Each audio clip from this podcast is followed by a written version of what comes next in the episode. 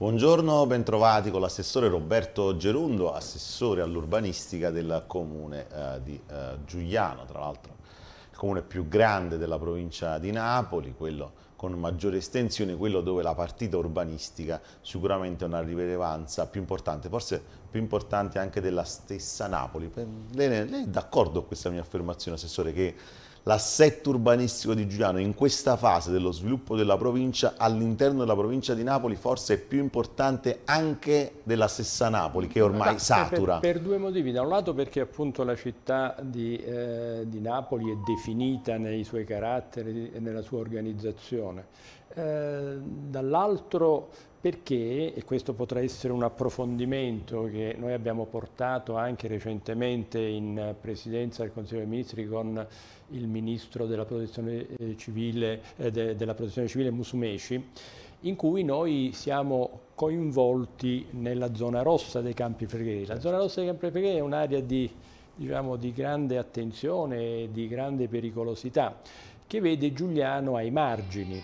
Nella riorganizzazione diciamo, territoriale diciamo, dell'intera città metropolitana, evidentemente il tema e il ruolo di Giuliano come città di riequilibrio nell'area metropolitana di Napoli potrà essere significativo. Quindi ecco, è uno spunto che sarebbe interessante anche trattare in un apposito certo, approfondimento. Certo. Anche per far capire che quello che succede in provincia è un interesse anche della città. La città alle volte si ferma a Barra, Ponticelli, Bagnoli e non capisce che invece per ripensare se stessa deve guardare anche oltre i propri confini comunali, ma questa è una vecchia battaglia di Teleclub Italia.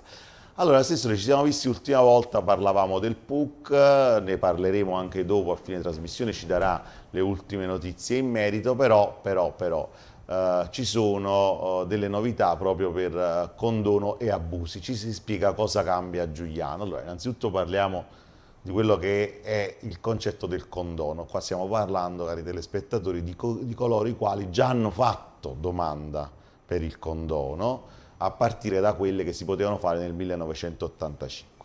A Giuliano, mi spiegava prima l'assessore, giacciono nei cassetti quasi la metà delle domande che sono state fatte negli anni, che erano 20.000, perciò diciamo, abbiamo ancora oltre 10.000 pratiche da espletare. Che cosa significa che non è stato rilasciato il condono? Significa che i tanti telespettatori che ci stanno seguendo, che hanno una casa da condonare, perché a Giuliano tanti che hanno una casa hanno una casa da condonare, non possono far sì che questa casa abbia tutte le carte in regola con quello poi diciamo, che ne compete nelle questioni di vendita, nelle questioni di eredità, nelle questioni di successione, nelle questioni tutte le questioni che riguardano una casa che non ha, diciamo, come si suol dire in gergo, molto tecnico, le carte a posto. Allora l'assessore si è posto come obiettivo, già ce l'aveva detto in una passata intervista, però quello di smaltire un po' queste pratiche di condono. Come si fa? Eh sì, ehm, è un tema ricorrente in, in tantissimi comuni diciamo, del mezzogiorno della città metropolitana di Napoli. E Giuliano ovviamente che negli anni Ottanta ha in qualche modo praticato purtroppo diciamo, ampiamente la, la via dell'abusivismo edilizio negli anni 70, negli anni 80 in particolare e anche negli anni 90 poi il fenomeno all'attualità è abbastanza di piccole dimensioni, diciamo, non è dirompente. Ricordo uno studio che feci eh, all'epoca per il sindaco pianese, che mi chiamò come Università di Salerno, e rilevammo che il 40% delle costruzioni di Giuliano eh, fossero abusive. E quindi diciamo, un fenomeno dirompente. Allora, 20.000 pratiche diciamo, eh, richieste, eh, prodotte all'attenzione del, dell'ente, nell'85, nel 94 e nel 2003, perché ci sono state tre ondate di condoni che il nostro Paese diciamo, ha registrato nel corso degli anni. 10.000 eh, espletate eh, diciamo, e altre 10.000, circa 9.000 per, per, per, essere precisi, 9.000 qualcosa, diciamo, in corso di esame. L'ufficio è stato potenziato anche con tre unità di personale, non bastano però siamo riusciti già da tempo diciamo, in questa consigliatura a rinforzare, a fare una task force specifica e anche l'anno scorso, devo dire, si eh, prefigurò questa possibilità dell'autocertificazione, però non ha avuto molto successo. Autocertificazione che significa? Che i tecnici dichiarano la conformità a leggi e regolamenti connessi alle procedure di condono e diciamo, gli uffici eh, si concentrano in maniera più eh, semplice e speditiva sugli aspetti formali, la regolarità fiscale del contribuente, il, pag il pagamento dei tributi locali che ovviamente sono necessari per il rilascio del condono. Questa non ha avuto successo, allora noi ci siamo posti il problema di risolvere il nodo dell'insuccesso e poi ehm, approfondire e dare degli spunti interpretativi ulteriormente per semplificare e per consentire il condono ecco, di quante che, più pratiche che possibili. Che cosa cambia? Che riusciamo a semplificare? Allora, da un lato c'è questo vantaggio, cosa succedeva? Diciamo, eh, succedeva una cosa un po' strana per cui era eh, questa storia dell'autocertificazione da parte dei tecnici, cosa che poi consentirà anche lavoro, attività certo. e quindi sono sempre elementi positivi in una società certo. urbana come eh, eh, quella di Giuliano, complessa come quella di Giuliano. Allora cosa succedeva? Che la pratica che veniva autocertificata, che stava non so al 5 millesimo posto, rimaneva là di conseguenza bisognava espletare tutte quelle prima. Adesso la pratica, l'istanza che sta al 5 millesimo posto, che viene a essere oggetto di autocertificazione, va in testa a tutto. Cioè chi si assume la responsabilità eh. di autocertificare determinate eh, cose ha una corsia preferenziale. Una va messa in testa a tutto, quindi c'è un interesse, mentre eh, l'autocertificazione che esisteva eh, già dal 2022, dall'anno scorso, ha sortito pochi effetti perché là rimaneva nel, certo. diciamo, nel posto diciamo, diciamo, perché, perché spieghiamolo ai mm. telespettatori anche se abbiamo solo altri mm. sette minuti mm. perché se io autocertifico permetto all'impiegato comunale di non fare lui le verifiche che deve fare, Perfetto. perché si assume la responsabilità, il tecnico che ha firmato, che si è dichiarato il falso in un successivo controllo, va in galera. Perfettamente. E nelle priorità ci sono quelli che hanno avuto delle ordinanze di demolizione da parte della magistratura, che però sono in regola e potrebbero essere evitare la demolizione, quelli che devono fare compravendite, le attività produttive, ehm, l'eredità diciamo, coloro che devono fare atti di successione eh, o di usucapione, insomma tutti coloro che hanno una condizione che viene, sono elencate le priorità, quindi una volta che è autocertificata va in testa a tutte le altre e andando in testa a tutte le altre, le pratiche che sono state autocertificate, le istanze autocertificate, hanno questo ulteriore diciamo, eh, ordine allora, di priorità. Riassumiamo, se io devo fare il condono a Giuliano e autocertifico, io ho una corsia preferenziale. Se non solo autocertifico, ma anche ho un ordine di demolizione, ma posso mettere le carte a posto, devo vendere, devo fare un'eredità o una successione, devo fare una qualsiasi altra pratica che prevede l'alienazione di questo immobile, o meglio, è un'attività produttiva, ho un'ulteriore corsia preferenziale. Perciò chi ha queste condizioni si affretti, voglio dire, questo da quando, Assessore? E da quando? Da, da, da agosto, quando da, cioè già, già, è, è operativo, in, già operativo il sistema. Inviterei tutti coloro che sono interessati, hanno queste urgenze, a intervenire. Le faccio una domanda. Mm. Se io ho presentato già la pratica di condono senza autocertificazione, ma ho sentito questa intervista e voglio cambiare, voglio dire, guarda, quella là la, mettetela da parte, ne faccio un'altra una certificazione, no, diciamo, lo posso fare? La stessa pratica viene autocertificata. Cioè, posso integrare in prende, questo modo? Eh, certo, con l'autocertificazione. l'autocertificazione. Gli atti sono quelli, insomma, i progetti certo, certo, e quello certo, che certo. testimonia quella vicenda. Naturalmente, qual è l'elemento oh, diciamo, uh, ancora in più? che noi ci siamo posti alcuni problemi. Uno, quello che è di molto interesse per la città, la questione della fascia di rispetto cimiteriale. Ecco.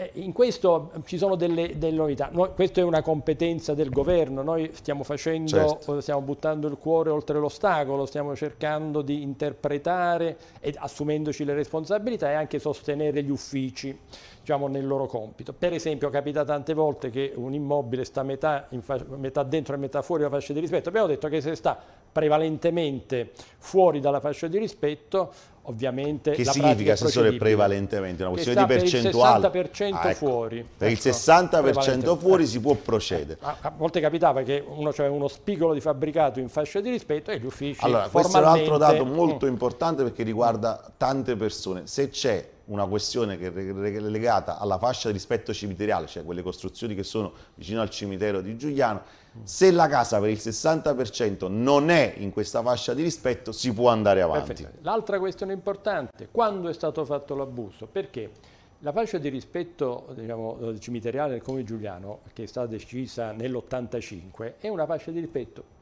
paradossalmente molto ampia. Si fece una fascia di rispetto di circa 260 metri dai confini del cimitero rispetto ai 100 che erano obbligatori per legge. All'epoca il comune di Giuliano, avendone competenza, esagerò. Allora però dall'85 in poi vale questa fascia di rispetto. Se l'abuso si certifica che è stato fatto prima, la fascia di rispetto viene presa normativamente a 100 metri, quindi anche questo è un elemento che può essere di un certo, certo. interesse. Da cioè, ultimo, prima dell'85 aumenta la distanza o meglio diminuisce, diminuisce la, distanza la, distanza rispetto al eh, cimitero. E questo preso, dovrà essere preso in considerazione nello certo. specifico certo. dagli uffici. L'altra questione interessante è che diciamo, ci sono certe volte delle costruzioni che sono oggetto di stanza di condono che stanno al di là di una strada. La strada di per sé è un elemento um, dire, che può diciamo, incidere nel, nella valutazione, nel conteggio diciamo, uh, della fascia di rispetto. Per cui se c'è una strada, non una strada locale, ma una strada di una certa importanza, e questo non lo decidiamo noi, lo decide il codice della strada, eh, quindi escluso le cosiddette strade di tipo E, strade urbane di quartiere, quelle piccole, diciamo di carreggiata ristretta, ma ci sono delle strade di livello superiore, se eh, diciamo, sta al di là diciamo, della strada, noi interpretiamo che quella strada costituisca il limite della fascia di rispetto, anche se formalmente la fascia di certo, rispetto certo. è più ampia. Ovviamente sempre chiedendo il parere dell'ASL. Certo. Quindi noi ci siamo sforzati rispetto a delle questioni ehm, che eh, Ci sono il... altre questioni che dobbiamo sottolineare? O sì, un'altra questione. Un'altra che abbiamo due minuti, poi le fare un'altra domanda. È più di prospettiva. Devo dire, mh, non è mai stata attenzionata questa norma perché per quanto diciamo, noi ci si sforzi in maniera totale, è evidente diciamo, che eh, è una competenza del governo, quindi il governo con soli due righi potrebbe risolvere una serie di problemi che frenano il rilascio di condoni che diciamo riguardano famiglie che abitano là da 30 anni, quindi certo. il tema è stato digerito diciamo, dal territorio, quindi si tratta di risolvere. Parliamo mm. di costruzioni che mm. possono accettare il condono dell'85. Mm del 96, 94 del 2006, 2003. 2003, perdonate, mi sono impiegato con le altre, 2003, perciò non di chi ha fatto l'abuso no, due anni fa, eh? 2003 l'ultimo condono, cioè sì, 20 sì, anni sì. fa. Quelli che hanno pratiche di condono, l'amministrazione comunale reprime, come tutte le amministrazioni, gli abusi certo. edilizi e quindi per quelli dal 2003 in poi non c'è storia. Per quelli antichi basterebbe poco, e il governo tra l'altro questo governo si era impegnato a, diciamo, con degli piccoli emendamenti in un qual, qualsiasi collegato alla finanziaria, in un mille proroghe, per evitare delle restrizioni che abbiamo, non so, volumi superiori ai 750 metri cubi, sì. eh, non sono condonabili, eh, sì, anche per attività produttive. Eh, le lottizzazioni, cioè quando ci sono delle costruzioni una vicino all'altra, quelle Assessore, non sarebbero Abbiamo altri pochissimi eh. secondi, le devo fare l'ultima domanda. quello dovrebbe essere di, il compito certo, del, certo. del è, governo. È una norma, anche perché Noi i condoni li fa. Li cerchiamo fa. di risolvere. Naturalmente ci sarà un tema che eh, riguarda l'incondonabilità. Per quanto ci si sforzi, certo. qualcosa non sarà condonabile. Allora, noi abbiamo una legge della Regione Campania eh, 5 del 2011 che è stata adesso validata anche da una sentenza della Corte Costituzionale, perché era, era, stata impugnata da una Corte d'Appello eh, per incostituzionalità, invece la Corte Costituzionale ha detto che è ehm, eh, valida, ehm, che ehm, consente, ma questo è tutto da costruire, è una certo. prospettiva, quando poi un edificio non è proprio condonabile, o è stato costruito dopo. L'acquisizione al patrimonio e, e, la vendita al, eh, diciamo, uh, no, all'ex al, a, a, a, chi ci abita, a chi ci ha abitato, eh, con una, eh, pagando che cosa? Il doppio del valore del, a metro quadro dell'edilizia residenziale pubblica, quindi mh, mm, non cifre di mercato. Certo. Quindi questo è importante. Per chi? per coloro che diciamo, nei prossimi anni si verificherà che nonostante gli sforzi dell'amministrazione comunale non potranno. Non e quindi c'è una, una strada ah, che l'amministrazione vuole. Questo poi lo seguiamo insieme, però l'ultima domanda che le devo fare, PUC, per Natale lo facciamo, lo per Natale, e siamo coperti dal fatto che la giunta regionale ha deliberato una proposta di legge che è all'attenzione del Consiglio regionale che proroga al 31 dicembre, quindi siamo anche in regola mentre sino a giugno, sino a giugno scorso, quando è stato varato questo disegno di legge, eh, avevamo la deadline al 30 giugno, abbiamo questo respiro di sei mesi che serve per fare tutta una serie cioè, di aspetteremo che sotto Natale arriverà, diciamo, come l'anno scorso, o poi, diciamo, Beh, porta male. Porta allora male. io porta direi male. che eh, diciamo, intraprenderemo una tempistica, una tempistica diversa, però noi non stiamo attendendo per come dire, incertezze, perché stiamo risolvendo tutta una questione che magari potrebbe essere eh, diciamo, di interesse di un'eventuale altra conversazione, che va sotto il nome tecnico dei residui di piano. Che significa? Cioè quelli che potevano fare qualcosa con il PRG e che probabilmente cambiando la normativa e il piano non la potranno fare più.